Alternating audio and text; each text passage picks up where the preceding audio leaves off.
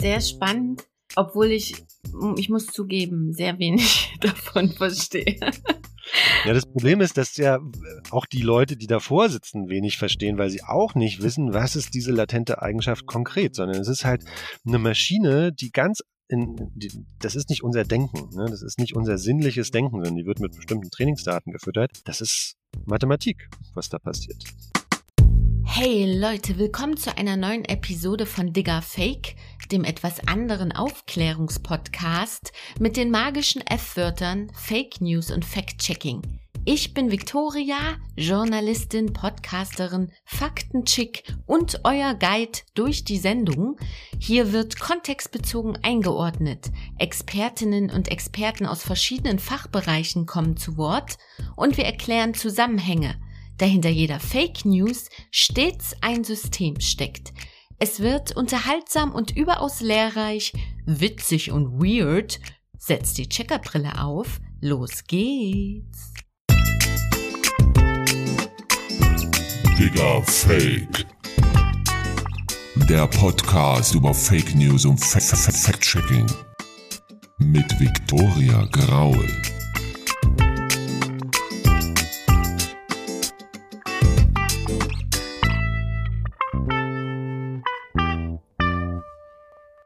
Leute, ihr seht's am Datum, es ist Mitte des Monats, eine eher untypische Zeit für den Release einer neuen Digga Fake-Folge.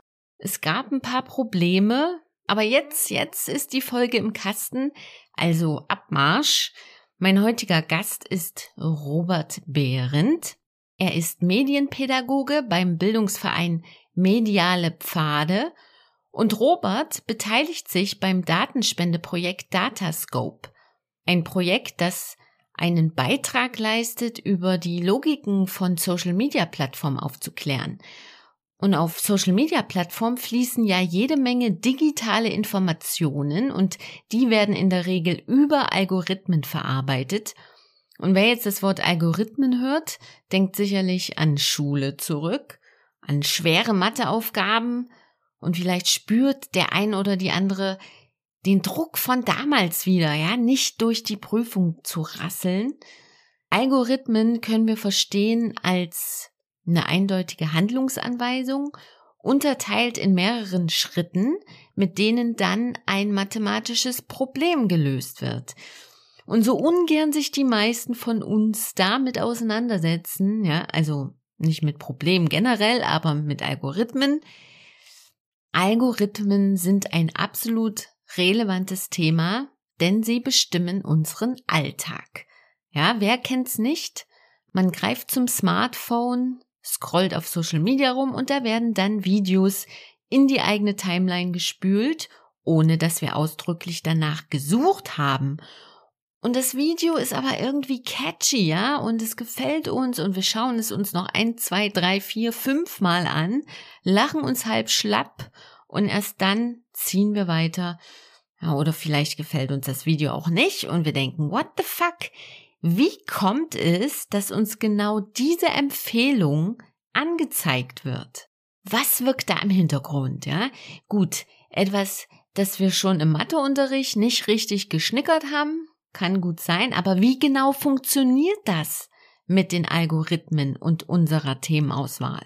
Ich finde, schon allein das ist eine berechtigte Frage, weil die ausgespielten Inhalte ja auch problematisch sein können. Ja, ich denke da nur so an Verschwörungstheorien oder politische Propaganda, die da vermehrt angezeigt werden könnte. Was irreführende Informationen über Algorithmen angeht, davon gibt's auch welche und einige von ihnen wollen wir heute mal bei den Eiern packen. Allen voran die Frage, wie einfach ist es, den Algorithmus von Plattformen zu knacken?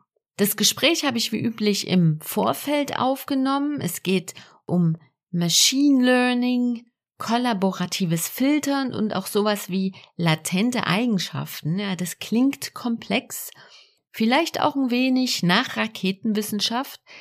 Aber ich finde, Robert hat das alles ziemlich gut erklärt und ich wollte ihn bei dem ein oder anderen Exkurs während unseres Gesprächs auch nicht unterbrechen, denn es war einfach super spannend, ihm zuzuhören. Bevor es losgeht, will ich nochmal kurz darauf aufmerksam machen, dass ihr Digga Fake unterstützen könnt, und zwar mit einer Mitgliedschaft bei Steady. Schon mit 3 € im Monat könnt ihr Digga Fake supporten. Den Link zur Plattform setze ich in die Shownotes. Und bedanke mich jetzt schon mal ganz herzlich für eure Unterstützung. Und jetzt weiterhin viel Spaß mit der Folge. Robert, ich freue mich sehr, dass du in der aktuellen Digga Fake-Folge dabei bist. Du bist Medienpädagoge und speziell gerade bei einem Projekt aktiv, das heißt Dataskop. Und da freue ich mich auch, dass du gleich was dazu erzählen würdest. Herzlich willkommen in der Sendung. Ja, vielen Dank. Hallo Victoria. Ich freue mich auch, hier sein zu dürfen. Und ja, über ein aktuell ziemlich relevantes Thema auch mit dir zu sprechen.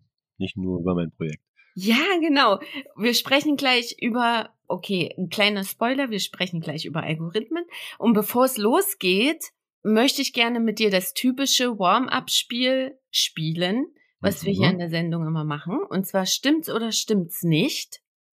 Und dazu werde ich dir gleich eine Mail schicken mit einem Screenshot. Mach dich bereit. Oh, jetzt fühle ich mich gleich in der Prüfungssituation. Stimmt's oder stimmt's nicht? Ja, warte. Hat das drauf oder hat das nicht drauf? Mal sehen. Wir wollen hier den Druck nicht zu groß machen, okay? Also, okay, ich bin gespannt. Alles ganz gediegen hier. Hast du was erhalten? Warte, ich rufe ab. Da ist sie. Fake News Quiz. Sehr Hollywood. Schön. Aha. Also, pass auf, die Frage ist natürlich, wir gehen jetzt von dem Szenario aus, du erhältst so einen Screenshot per Messenger, ne, mit vielleicht einer Nachricht von einem Kumpel von dir. Hey, schau dir mal das Foto an. Das ist ja übelst krass. Wie würdest du reagieren, ne? Würdest du sagen, dass dieser Account richtig ist, dass der wahr ist, dass es den gibt oder nicht? Und jetzt möchte ich gerne einfach von dir wissen, welche Rechercheschritte würdest du einleiten, ne, um das zu überprüfen? Aber bevor du das gleich machst, würde ich erstmal vorschlagen, erzähl doch mal, was du hier siehst. Ich sehe eine nackte oder ganz spärlich bekleidete Frau, die in einer Ballettpose vor dem berühmten Hollywood-Schriftzug, der an den Bergen von Beverly Hills klebt wahrscheinlich, posiert in einem Abendlicht oder ähnlichem. Also schönes Licht, schöne Pose, aber ganz offensichtlich von einem Kanal, der heißt Nude Yoga Girl. Das lässt mich natürlich sofort stutzen. Warum muss jemand Nude direkt in seinen Kanal schreiben? Ich habe die Vermutung, dass dahinter eigentlich nur ein Advertisement, eine Werbung steckt, damit ich vielleicht auf einen nächsten Link klicke und vielleicht bei irgendeinem Pornoportal rauskomme oder so. Das wäre meine Vermutung. Ich sehe, dass das wahrscheinlich auf Instagram reingespült werden würde. Da könnte ich natürlich direkt erstmal in der Biografie oben gucken, ob da irgendwo ein Link drin steckt. Wenn ich dem Link folge, würde ich schauen, wo ich lande. Und dann wäre wahrscheinlich schon ziemlich viel erklärt. Mit Nacktheit auf Instagram werben ist jetzt irgendwie nicht die neue Idee, aber hat eine relativ klare Absicht.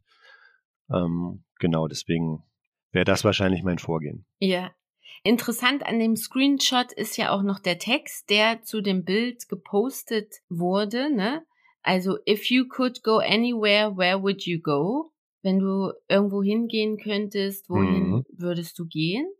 Maybe I can get new ideas from your places. Vielleicht könnte ich neue Ideen von euren Orten bekommen. Also total banaler Text, der noch dazu steht, der irgendwie auch gar nicht so wirklich zu dem Bild passt, finde ich. Ja, so könnte auch nichts stehen, ja. Quasi. Das ist irgendwie keine Aussage, aber natürlich so ein bisschen dieses, man hört so ein halben Aufruf, so einen halben Action-Call daraus. Ne? Genau. Where would you go? Und ich kann Naked natürlich, ne? Nackt. ist. Ja, ich weiß nicht, also ich gehe auf jeden Fall nackt in die Badewanne, aber ich weiß nicht, ob sie das meinte oder er oder wer auch immer diesen Kanal da bearbeitet. Ich würde auf jeden Fall sofort zweifeln, dass die Person, die dargestellt ist, die Person ist, die den Kanal da irgendwie bearbeitet. Also das, ob da jetzt ein Foto von XYZ drin ist, hat überhaupt nichts darüber zu sagen, wer tatsächlich diesen Kanal betreut und wer da das Passwort zu dem Kanal hat. Mhm. Könnte man vermuten, und ich würde es genauso machen wie du, ne? Ich würde jetzt erstmal checken, gibt es den Kanal überhaupt? Und was hier ein gutes Indiz ist, dass dieser Kanal verifiziert ist, dass der also von Seiten der Plattformbetreiber angenommen wurde als ein echter Kanal, ist dieses Häkchen, dieses kleine Icon. Ja, das sehe ich da oben, das blaue Ding. Ja. Ja. Und wenn wir den Kanal auf Instagram aufrufen, ist das auch tatsächlich so. Das hat auch dieses Häkchen. Und das bedeutet, dass die Person, die hinter dem Kanal steckt, bei dem Plattformbetreiber eine Authentifizierung nachweisen muss, also in Form eines Reisepasses, eines Führerscheins oder eines Personalausweises mit dem vollständigen Namen und auch dem Geburtsdatum, um dann abgleichen zu können, ist die Person wahr oder nicht. Also von daher, ja, diesen Kanal gibt es. Das ist ein echter Kanal. Und ich sag dir jetzt noch was. Hinter dem Kanal steht eine Frau, die nennt sich so, Nude Yoga Girl. Und in der Profilbeschreibung steht dann auch sowas wie Free Spirit, Body Positivity und Artist. Also sie ist eine selbsternannte Künstlerin, hat 1,4 Millionen Follower. Mhm. Aber wenn du dir diesen Kanal durchscrollst, es ist einfach nur Nacktheit pur überall. Teilweise auch sehr ästhetisch in Szene gesetzt. Und man kann sich jetzt natürlich fragen, ne, was hat die Frau hier eigentlich vor? Zeigt die sich einfach nur gerne nackt oder hat die auch tatsächlich einen künstlerisch-ästhetischen Anspruch? Das werden wir nie erfahren. Dazu müssten wir sie fragen. Was es aber zeigt, und das hast du auch schon gesagt, ja, das ist durchaus ein Geschäftsmodell, ne? Nackte Haut, das zieht, das lohnt sich und damit kann man Follower gewinnen.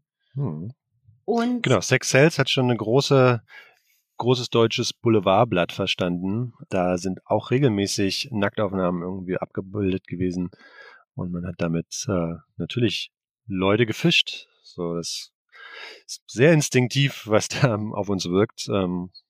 Vielleicht fast ein bisschen einfach. Mhm. Jetzt ist es so, dass es mittlerweile ziemlich viele selbsternannte Experten gibt, die dann sagen, hier, das musst du unternehmen, damit du gute Klicks hast, damit du viele Follower hast, ne? Also wie zum Beispiel Nacktheit inszenieren. Und da hatte ich dir, glaube ich, auch im Vorfeld 2 Beispiele zugeschickt von selbsternannten Experten. Die haben dann halt so ein Selbstexperiment gemacht, sich einen Zeitrahmen gegeben und geschaut, hey, in dieser Zeit, wie viel Follower konnte ich akquirieren? Und diese Selbsttests haben die dann ins Netz gestellt und dann betitelt mit sowas wie, ja, das kannst du unternehmen, um den Algorithmus zu knacken. Mhm. In einem Video wurde auch das Ganze eingeleitet mit, ja, den Algorithmus, den kennt ja jeder, keiner mag ihn. Aber wie können wir jetzt damit umgehen? Und bei solchen Sprüchen läuten bei mir irgendwie auch so ein bisschen die Alarmglocken, weil das ja auch Aufmerksamkeit auf sich zieht. Und ich würde gerne mal von dir jetzt einfach mal wissen, wie einfach ist es denn, Algorithmen von Social-Media-Plattformen zu knacken, ne, um an Reichweite zu gewinnen, um mehr Follower zu gewinnen? Na, genau, du hattest es ja schon gesagt, es gibt sehr viele Leute, die gehen auf YouTube, TikTok, Instagram irgendwie mit Videos raus, in denen sie behaupten, sie hätten ihn jetzt geknackt. Es gibt ein ganzes Geschäftsmodell, was sich daran angliedert, ne? Diese Search Engine Optimizing Unternehmen, die einem helfen sollen dabei, besser gefunden zu werden, mehr Klicks zu generieren. Und natürlich kann man, wenn man ein bisschen Erfahrung hat und eine Weile rumexperimentiert, Tendenzen auch ablesen. Das glaube ich schon. Die Frage ist allerdings, wie valide, wie sicher sind die Informationen, die man da hat. Der Punkt ist nämlich, dass das ja alles sehr eingeschränkte Perspektiven sind. Das ist sozusagen die Perspektive eines Users, eines Prosumers auf so einer Plattform, der in einer bestimmten Zeit so und so viele Videos hochstellen kann mit unterschiedlichen Inhalten, unterschiedliche Hashtags, unterschiedliche kategoriale Einordnungen, Thumbnails und so weiter. Also alles, was da so zum sogenannten Clickbaiting dazugehört, um möglichst viele Leute auf seinen Inhalt zu ziehen, das kann man natürlich ausprobieren und da gibt es mit Sicherheit auch ganz gute Tipps und Tricks. Inwiefern das allerdings mit dem Algorithmus zu tun hat, ist eine ganz andere Sache. In erster Linie bedienen diese Leute natürlich bestimmte kulturelle Gewohnheiten, Sehgewohnheiten, Nutzungsgewohnheiten der User auf diesen Plattformen und können wahrscheinlich eher psychologisch, sozial ein paar Sachen voraussehen. Also das Beispiel von diesem Instagram-Kanal, den du mir gezeigt hast, wo viel Nacktheit gezeigt wird. Wie gesagt, Sex sells, Nacktheit sorgt für Aufmerksamkeit. Aufmerksamkeit ist das, was ein Algorithmus belohnt und das ist das, was die dann auch rausfinden. Also je höher die Aufmerksamkeit für einen Inhalt ist, umso mehr sogenanntes Engagement gibt es natürlich auf der Plattform, auf diesem Inhalt. Engagement heißt, es gibt Likes, es gibt Kommentare, das Video oder der Inhalt wird geteilt und weitergeleitet. All das ist Engagement und dass diese Zahl, die sozusagen ein Engagement misst, vom Algorithmus genutzt wird, das ist relativ klar. Weil er muss ja in irgendeiner Art und Weise, muss dieses Empfehlungssystem auf der Plattform wissen, was den Leuten gefällt. Und es geht davon aus, dass wenn hohes Engagement stattfindet, dass es den Leuten gefällt. Wenn viele Likes, viele Kommentare, viele Klicks drin sind, dann weiß der Algorithmus, ah ja, die Leute gucken das. Das scheint offensichtlich etwas zu sein, was zieht. Ähnliche Kenngrößen werden wahrscheinlich auch die Watchtime sein. Das heißt, wenn ein Video eine Minute lang ist und davon werden die ersten 3 Sekunden nicht mal geguckt, dann ist das Computerprogramm natürlich in der Lage, das wahrzunehmen und zu sagen, okay, die Leute schalten zu 80% nach 3 Sekunden weg. Scheint nicht so interessant zu sein. Leute, die es allerdings bis zum Ende schauen, also wenn es mehr Leute gibt, die es bis zum Ende schauen oder sogar ein zweites Mal, dann ist das eine Kenngröße, die der Algorithmus wieder wahrnehmen kann. Wie genau diese Kenngrößen allerdings gewichtet sind in so einem Algorithmus, das kann mit Sicherheit auch keiner der selbsternannten Fachleute auf YouTube oder TikTok sagen, denn das sind natürlich Betriebsgeheimnisse. So, da hat TikTok und YouTube gar kein Interesse daran, dieses Geheimnis nach außen zu bringen. Was die halt wissen, ist, dass Engagement dafür sorgt, dass gegebenenfalls ein Video auch viral gehen kann, aber auch das ist nicht gesichert. Ja, ich wollte das auch gerade noch mit erwähnen. Wir sprechen hier von Algorithmen, aber ganz wichtig ist vorweg einfach auch zu sagen, ne, das ist ein Betriebsgeheimnis. Die Plattformen haben ihre Formeln nicht veröffentlicht, wie sich diese verschiedenen Algorithmen sogar zusammensetzen. Und deshalb ist das auch so oft auch eine Mutmaßung, würde ich mal jetzt so einschätzen. Aber darüber können wir auch gleich sprechen. Mhm. Was ist denn bekannt darüber, wie Algorithmen auf Social-Media-Plattformen funktionieren? Du hast gerade auch schon 2 Dinge angesprochen. Vielleicht kannst du auch ein bisschen was dazu erzählen, was du speziell in dem Dataskop-Projekt herausgefunden hast. Ja, total gern. In dem Projekt Dataskop, in dem wir TikTok und YouTube untersuchen, und zwar die Empfehlungssysteme von TikTok und YouTube, also die Recommender, die automatisiert Inhalte vorschlagen. In diesem Projekt haben wir natürlich auch eine Datenlage, mit der wir arbeiten und das ist wahrscheinlich die sicherste Grundlage, mit der man überhaupt Rückschlüsse auf diese algorithmischen Systeme ziehen kann. Genau, wir sprechen nämlich auch von algorithmischen Systemen, das heißt, wir gehen auch davon aus, dass da sehr unterschiedliche Algorithmen am Arbeiten sind und die sind unterschiedlich verschränkt. Und wie genau, das ist das, was wir schon Betriebsgeheimnis genannt haben, ne? Was die, wie die Sachen untereinander verschränken. das weiß nur YouTube oder TikTok. In dem Projekt arbeiten wir mit Datenspenden, das heißt, wir versuchen über die Daten, die wir von Nutzerinnen und Nutzern bekommen, Rückschlüsse auf diesen Empfehlungsalgorithmus zu ziehen, indem wir versuchen, Muster zu identifizieren. Bestimmte Dinge, die immer wieder auftauchen, Häufigungen, wir müssen da ein bisschen statistisch auch vorgehen. Und so konnten wir zum Beispiel bei YouTube rausfinden, dass in dem sogenannten News-Channel Nachrichten wahrscheinlich kuratiert werden von YouTube. Das heißt, da ist das Ausspielen der Empfehlungen, welche Nachrichten da auf den Top 5 jeweils landen, nicht wirklich abhängig davon, was der Nutzer für eine Nutzerhistorie hat. Und der Algorithmus ist wahrscheinlich im Hintergrund auch stärker gesteuert, und zwar wahrscheinlich durch sowas wie eine Whitelist. Das heißt, eine Liste von, wir hatten das vorhin schon, zertifizierten Kanälen. Auffällig ist nämlich, dass auf dem News-Channel von YouTube vor allen Dingen öffentlich-rechtliche und der Weltkanal sehr präsent sind und andere YouTuber, die sozusagen aus der klassischen YouTube-Kultur kommen, die vielleicht auch so Nachrichtentuber sind, so gar nicht auftauchen. Das heißt, da sind eher, ich sag mal, seriöse Nachrichtenredaktionen im Hintergrund und die tauchen vermehrt auf.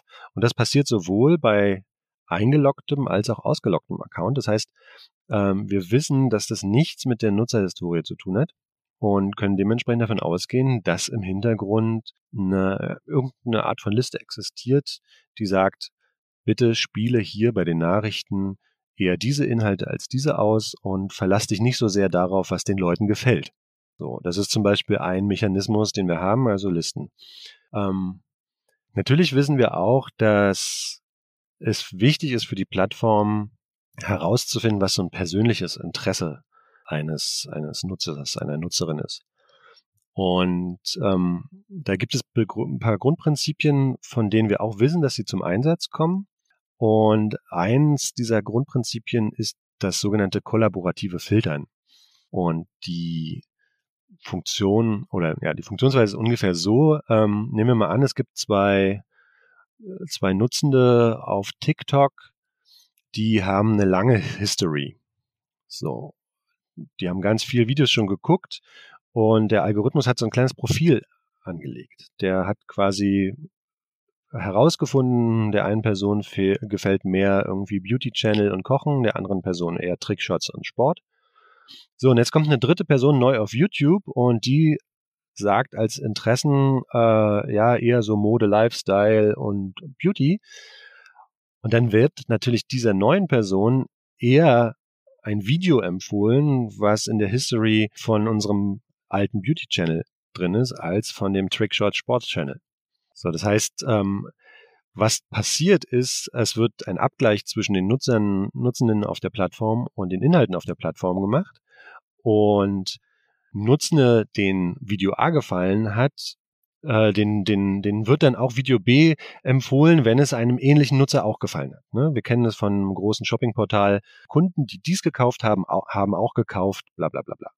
So, und so ähnlich funktioniert das kollaborative Filtern. Das heißt, da werden Nutzer und Inhalte miteinander abgestimmt und alles, was ähnliche Nutzer sind, die kriegen auch ähnliche Inhalte ausgespielt. So, aber das sind eher so Prinzipien, ne? Das ist noch nicht der Algorithmus. Der Algorithmus ist sehr viel präziser und sehr viel datenbasierter. Das muss man immer wissen. Und das ist vielleicht jetzt der letzte Punkt, den ich noch sagen will, über das, was wir über Algorithmen wissen. Diese Plattformen haben eine App, die läuft auf einem Handy und diese App ist ein Datensammelwerkzeug. Da gibt es viele Interaktionsmöglichkeiten und jede Interaktion auf dieser App wird natürlich gespeichert und verwendet, um die Nutzungsgewohnheit des jeweiligen Accounts näher zu bestimmen. Dazu hätte ich gleich mal eine Frage. Du meinst, du sprichst jetzt davon, wenn ich zum Beispiel die YouTube-App installiere. Wie ist es denn da? Ich kann ja auch bei den Dateneinstellungen hinterlegen, dass mein Suchverlauf irgendwie gelöscht werden soll, beispielsweise. Oder dass ich keine Empfehlungen ausgespielt bekomme. Weißt du, wie solche Hintergründe auch mit reinspielen in dieser Datensammlung und Analyse? Ich gehe erstmal davon aus, dass wenn YouTube sagt, die History spielt keine Rolle oder soll der Suchverlauf soll gelöscht werden, dass das ernst gemeint ist. Ne? Ist natürlich erstmal eine große Datensammelmaschine und es kann durchaus sein, dass dann der Suchverlauf tatsächlich keine Rolle spielt in dem Ausspielen von Inhalten. Was die mit den Daten im Hintergrund dann machen oder ob die nichts damit machen, weiß ich nicht. So, das kann ich nicht sagen. Aber sie behaupten, man könnte die History ausstellen. Man kann ja auch irgendwie wenn man tief in seinen Google-Account reingeht, auch irgendwie die Standortbestimmungen und Standortdaten löschen und so weiter und so fort. Also da gibt es Möglichkeiten und das sind natürlich Angebote von den großen Plattformen, um auch sozusagen ein gutes Bild gegenüber den Usern abzugeben, um ihnen die Möglichkeit zu geben, mitzubestimmen, was an Daten von ihnen gesammelt wird. Und ist dementsprechend auch Teil des Geschäftsmodells. Ne? Also wenn ich weiß, ich hätte hier eine App, die die ganze Zeit mithört und mitschneidet und die Daten an irgendwelche anderen Leute verkauft, dann gehe ich ganz schnell von der App runter und lösche sie und werde diesen Dienst nie wieder benutzen, weil ich dem einfach nicht vertraue. Das heißt, sie müssen natürlich auch Vertrauen herstellen und deswegen gibt es solche Optionen und Möglichkeiten zum Einstellen. Ob die Daten nicht trotzdem irgendwo hinterlegt sind, kann ich allerdings nicht sagen. Ne? Ja. Ich weiß nicht, ich hatte dich unterbrochen, glaube ich. Nee, passt schon. Digga Fake. Ich glaube, wir waren bei der App der jeweiligen, ob das jetzt, weiß nicht, TikTok, Instagram oder YouTube ist. Also wir gehen jetzt mal als beispielhaft irgendwie davon aus. Diese Apps haben unterschiedliche Interaktionsmöglichkeiten und können grundlegend natürlich alles, was man an Interaktion ausführt, speichern und auf den Server von dem jeweiligen Dienst der jeweiligen Plattform irgendwie hochschieben. Das sind also, ich nehme mal an, sowas wie die For You-Page bei TikTok. Ne? Man wischt rauf und runter, um auf der For You-Page zum nächsten Video zu kommen. Und natürlich kann es die Zeit messen, wie schnell man was wo wegwischt und ob man hin und her wischt oder rechts und links. Das sind alles Interaktionsmöglichkeiten, die Daten über meine Nutzung sammeln und die natürlich dann dafür verwendet werden, um mein Nutzungsverhalten zu analysieren und ein Modell darüber abzubilden, was so meine Interessen sind. Was ist also sinnvoll, mir auszuspielen, damit ich interessante Inhalte finde? Weil natürlich ist das Interesse der Plattform vor allen Dingen, dass ich auf der Plattform bleibe und dementsprechend muss es mir ständig was Interessantes liefern. Sobald ich gelangweilt bin und weggehe, kann die Plattform nicht mehr ihrem Geschäftsmodell folgen, also immer wieder auch Werbung ausspielen, damit Geld verdienen, weil das ist nun mal das Hauptinteresse von denen. Die wollen uns da halten in ihrem privaten Raum, um Geld zu verdienen. Und deswegen müssen sie mir interessante Inhalte ausspielen. Ne? Das ist ihr Hauptinteresse. Und dafür erheben sie aber auch permanent Daten über mich, damit sie das immer genauer benennen können, was mich eigentlich interessiert. Das heißt, das ist auch ein System im Hintergrund, was natürlich Live-Daten versuchen muss, in die Empfehlungen mit reinzuspielen. Und da wird es jetzt schwierig und da glaube ich auch, dass Menschen, die behaupten, sie hätten den Algorithmus geknackt, eigentlich nur lügen können. Denn was da passiert, ist nicht nur Betriebsgeheimnis, sondern diese sogenannte Blackbox. Das heißt, ein algorithmisches System, was selbst von denjenigen, die es betreiben, von den Plattformbetreibern, nicht durchschaut werden kann. Blackbox heißt, es ist eine schwarze Kiste, wo man nicht hineingucken kann. Und der technische Hintergrund dafür ist das, was wir Machine Learning nennen, maschinelles Lernen. Das heißt, mit diesen ganzen Live-Daten, wir gehen jetzt mal von dieser 1 Milliarde Nutzerinnen und Nutzern auf YouTube, auf TikTok aus, ne? Und unheimlich viel Inhalten. Das kann kein Mensch analysieren. Dafür braucht man starke Rechenpower.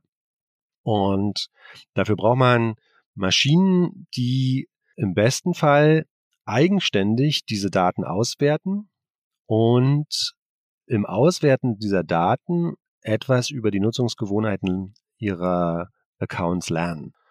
Und das ist das sogenannte Machine Learning. Das heißt, eine Maschine ist nicht einfach nur streng nach Regeln programmiert, sondern entwickelt ihre eigenen Regeln, wie sie Dinge analysiert und schlauer wird bezüglich der Interessen seiner Nutzerinnen und Nutzer. Und wie die Maschine das macht, da kennen wir die Prinzipien. Das ist, da werden neuronale Netze genutzt. Das ist eine Art Sortiersystem, Datensortiersystem, in dem so Schwellenwerte angepasst werden. Das ist jetzt ein bisschen umfangreich, das zu erklären, aber genau diese neuronalen Netze werden genutzt, um der Maschine eine Möglichkeit zu geben, wie sie Prognosen über mein Nutzungsverhalten und meine Interessen erstellen kann. Und in diese Technologie kann auch ein Programmierer dann nicht mehr reingucken. Der weiß nicht, wie die Maschine zu einem bestimmten Modell über Robert Behrendt gekommen ist. So, es gibt keine Regel, nach der das sozusagen nachzuvollziehen ist, sondern die Maschine hat eigenständig gelernt und ein Modell entwickelt. Und das ist die sogenannte Blackbox. Und da wissen auch die schlauen Creator, die sagen, sie hätten den Algorithmus geknackt, auch nicht mehr Bescheid, weil es weiß nicht mal der Programmierer. Das klingt ja ein bisschen beängstlich, finde ich, ne? Wenn man nicht mal weiß, was die Maschine da eigentlich rauswirft. Ja, es ist tatsächlich problematisch insoweit, als dass diese Technologie des Machine Learnings ja nicht nur eingesetzt wird, um mir Inhalte auszuspielen, sondern auch durchaus eingesetzt wird, um mich zu bewerten. Also ich nehme mal sowas wie die Schufa, die meine finanzielle Situation bewertet.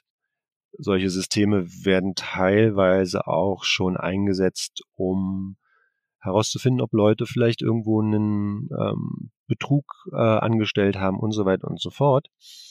Und natürlich kann die Maschine Annahmen über einen möglichen Betrug fassen und dann eine Empfehlung aussprechen, mich, Robert Behrendt, zu sperren, weil da ist eine Datenauffälligkeit.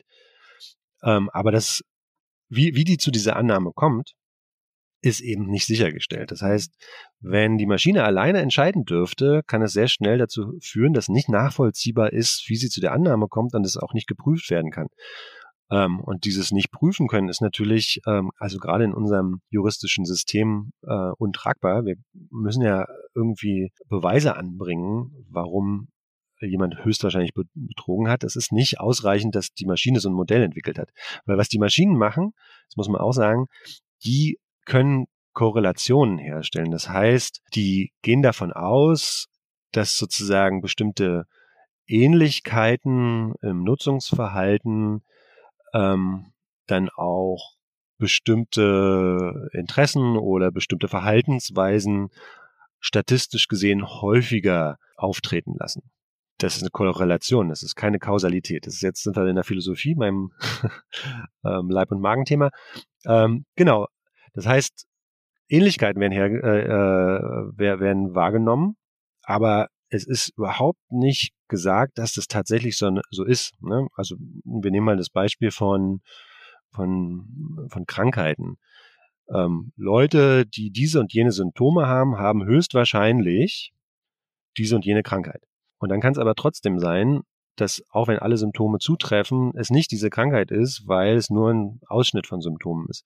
Und was die Maschine macht, ist am Ende, wie gesagt, auf der einen Seite die Symptome und auf der anderen Seite die Wahrscheinlichkeit, dass es diese Krankheit ist, herzustellen. Aber es sind eben Wahrscheinlichkeiten, die die Maschine berechnet und keine Kausalitäten.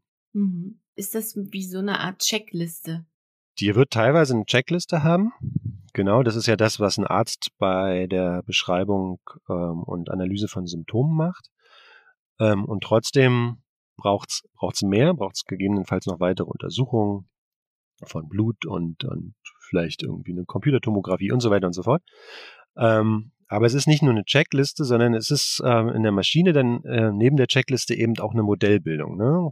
Da können durchaus auch Sachen eine Rolle spielen, die wir nicht mehr Symptome nennen. Symptome kann man klar sagen, irgendwie, ne? Der rote Haut oder laufende Nase oder.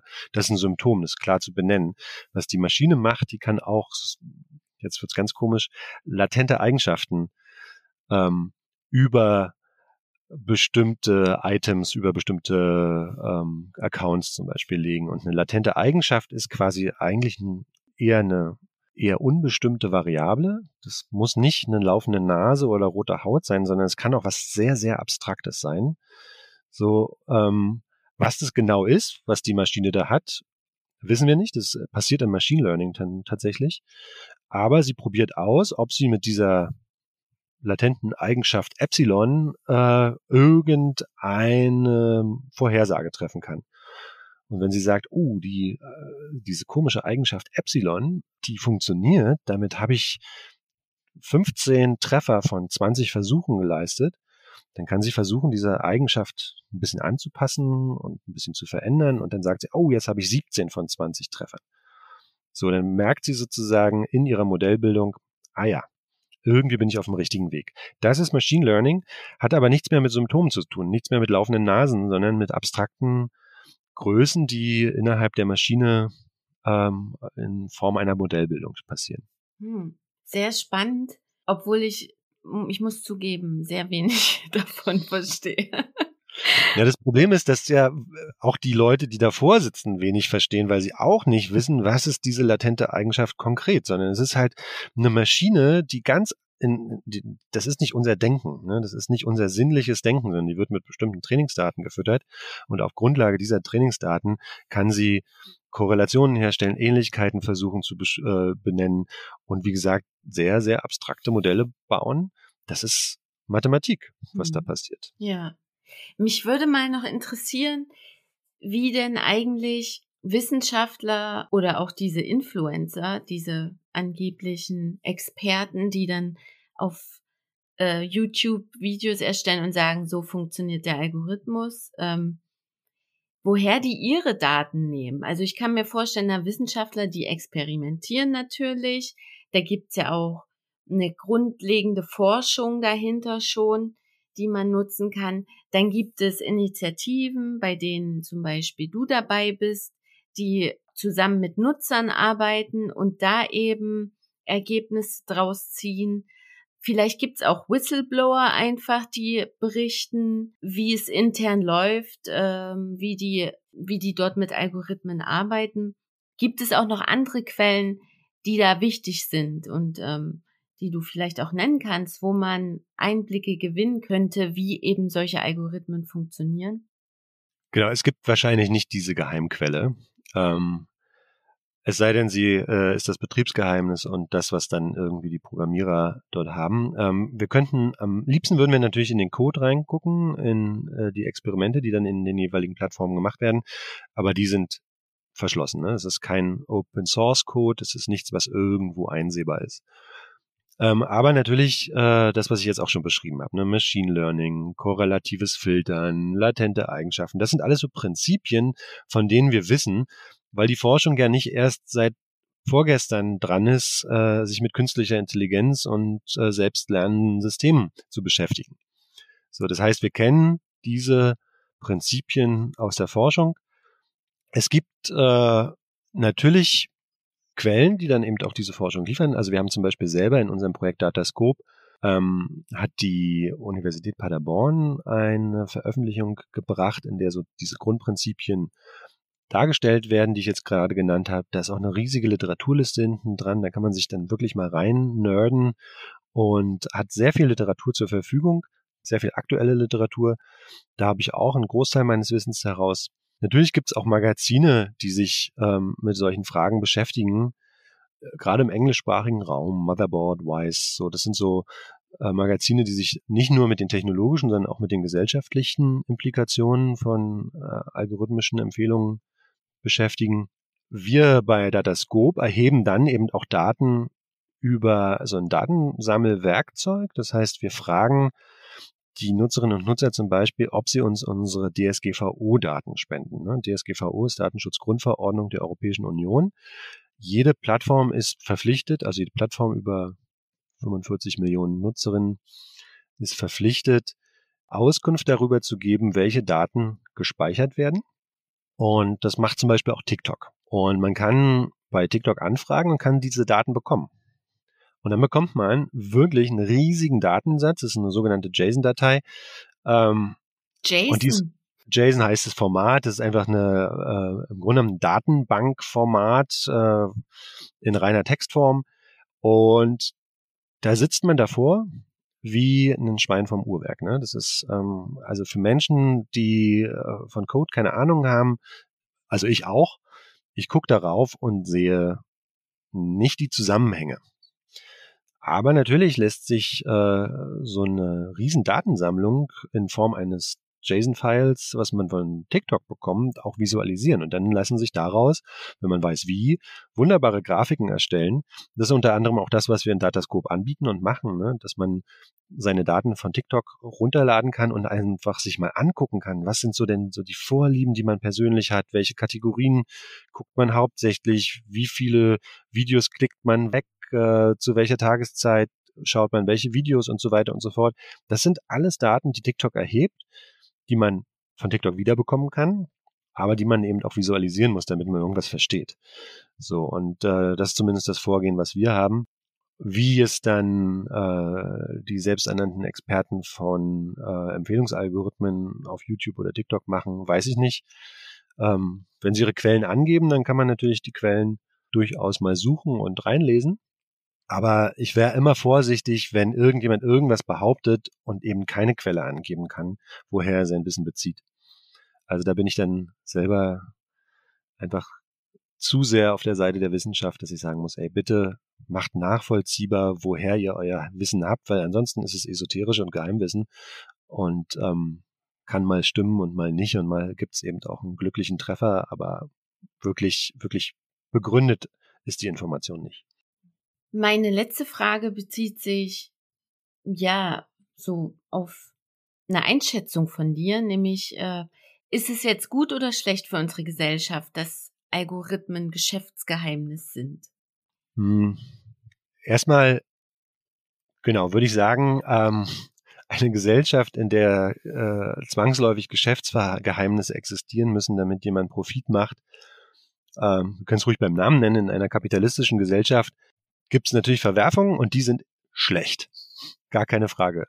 Die Welt wird in Arm und Reich geteilt und Menschen, die bestimmte Ressourcen zur Verfügung haben, um solche komplexen algorithmischen Systeme zu entwickeln, Plattformen, die eine Infrastruktur zur Verfügung stellen, die milliardenschwer ist, die haben erstmal das Kapital auf ihrer Seite und werden davon höchstwahrscheinlich nicht so viel abgeben.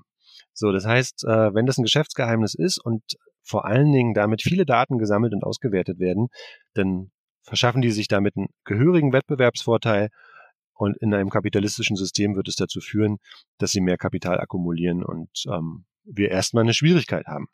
So, das heißt, unter Umständen können selbst staatliche Akteure da nicht mehr mithalten, weil sie gar nicht über dieselben Ressourcen verfügen. Das finde ich erstmal problematisch. Was ich nicht so schwierig finde, ist, dass der Einsatz von Algorithmen überhaupt stattfindet oder von, ich sag mal, von schwacher KI, schwacher künstlicher Intelligenz, Maschinenlernen und so weiter und so fort, auch kollaboratives Filtern.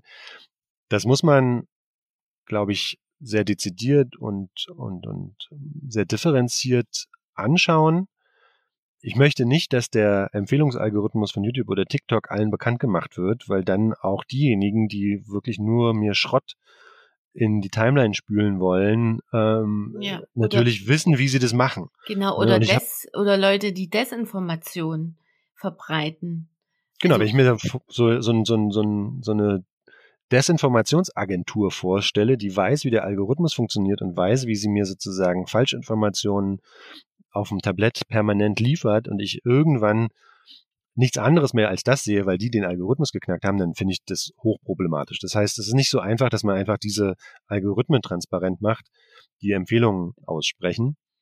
So kann es auch nicht funktionieren. Auf der anderen Seite, wenn es darum geht, Menschen zu bewerten oder Krankheiten zu diagnostizieren und so weiter und so fort, dann möchte ich schon genau wissen, unter welchen Bedingungen, auf welchen Grundlagen dieser Algorithmus diese Entscheidungen trifft. Ich möchte das nachvollziehen können. Ich möchte auch wissen, welche Datensätze zum Trainieren des Algorithmus benutzt wurden. Vielleicht sind ja in den Datensätzen schon Vorurteile drin, die dann mir zum Nachteil gereichen. Ne? Das kann durchaus sein.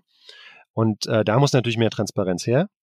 Und da muss auch in dem Augenblick, wo ein algorithmisches System eingesetzt wird, was mein Leben nachhaltig beeinflusst, muss irgendwie Verantwortlichkeit hergestellt werden. Da muss klar sein, ist jetzt der Programmierer dafür verantwortlich, das Unternehmen, was es einsetzt. Da muss auch die Möglichkeit sein, es zu erklären, damit Nutzende auf Plattformen oder in Alltagssituationen wissen, womit sie es zu tun haben. So, das ist natürlich ganz grundlegend. Insoweit ist das natürlich, ja, finde ich, wie gesagt, differenziert zu betrachten. Mhm. Aber was natürlich ein großer Vorteil ist von den Algorithmen, wenn ich mir vorstelle, ich müsste mich durch mehrere Milliarden Inhalte wühlen, bevor ich das finde, was ich suche oder das, was mich interessiert, dann brauche ich gar nicht erst anfangen. Ne? Das würde ich in meiner Lebzeit nicht mehr schaffen. Das heißt, diese Systeme, die mir auch Empfehlungen aussprechen, können auch ein Vorteil sein. Ne? Wenn ich erstmal so einen Algorithmus dahin gebracht habe, wirklich zu verstehen, was ich suche. Die beste Antwort zu meiner Frage zum Beispiel. Oder wenn Algorithmen eingesetzt werden, um pandemische Situationen zu modellieren und Vorhersagen zu treffen, um Wettervorhersage zu machen, um Klimawandel zu beschreiben und so weiter und so fort. Da sind auch überall Algorithmen im Einsatz, die übernehmen sehr komplexe Aufgaben, die könnten Menschen nicht übernehmen. Und da bin ich total froh, dass es die Dinger gibt und dass da mit großer Rechenpower und raffinierten Systemen uns geholfen wird, auch als Menschheit, ein bisschen Klarheit in sehr schwierige, komplexe Zusammenhänge zu bringen. Jo, ja, vielen Dank, Robert, dass du hier ein bisschen Einblick gegeben hast in dieses absolut komplexe Thema. Gibt's vielleicht noch etwas, was du meinen Hörerinnen und Hörern auf den Weg geben möchtest? Ja, gerne. Sie sollen keine Angst haben, weiterhin in einer digitalen Welt auch Spaß zu haben. Es ist total in Ordnung, sich da auch schräge Videos reinzupfeifen. Aber auf der anderen Seite sollen sie immer daran denken, es hat unter Umständen nichts mit der Wirklichkeit zu tun, die sie sehen würden, wenn sie einfach auf die Straße gehen. Das ist alles staged, das ist alles hingestellt. Ein Video ist produziert, so wie auch unser Podcast-Beitrag einfach irgendwann eine Produktion ist. Und jeder, der schon mal eine Produktion von sowas gemacht hat, weiß, was alles schief gehen kann und was man alles manipulieren kann, wenn man will. Und das muss den Leuten klar sein. Wenn ihr euch in Medien bewegt, dann macht euch klar, dass das von Menschen für Menschen gemacht ist. Das ist nicht die Natur. Cool, danke schön. Ja, bitte und vielen Dank. Digga Fake. Das war Digga Fake mit Robert Behrendt vom Verein Mediale Pfade und mir, der Journalistin Victoria Graul. Ich freue mich, dass ihr bis hier gehört habt, denn ich habe mich in der Vorbereitung schon gefragt, inwiefern ich euch ein Thema verständlich machen kann, das selbst ich nicht wirklich durchschaue. Mir ist im Gespräch mit Robert dann aber deutlich geworden, dass die Sorge völlig unbegründet war, weil, wie er ja gesagt hat, selbst Programmierer wissen nicht genau, was da in der Blackbox der Plattform vor sich geht. Also muss ich mir nur auch keinen Stress machen. Und wenn irgendwelche Flitzpiepen nun behaupten, zu wissen, wie man die Algorithmen von Social-Media-Plattformen knackt, ja, wisst ihr ja jetzt, was davon zu halten ist. Hat euch das Thema jetzt gepackt? Dann ermutige ich euch hiermit, euch weiter reinzuhängen. Links zu interessanten Lesestoff packe ich euch in die Shownotes. Habt ihr vielleicht Lesetipps, die ihr teilen wollt, dann schreibt mir gerne eine Mail oder eine Nachricht über Instagram. Ja, und wenn euch die Episode gefallen hat, teilt sie mit euren Freunden, mit eurer Familie und euren Feinden. Ne? Schenkt mir eure Sternchen auf der Podcast-Plattform eures Vertrauens und aktiviert da die Glocke, wenn ihr das nicht schon gemacht habt, damit ihr direkt über neue Folgen informiert werdet. Leute, vielen Dank fürs Zuhören, bleibt neugierig, bleibt sachbezogen und macht's gut. Bis ganz, ganz bald. Ciao.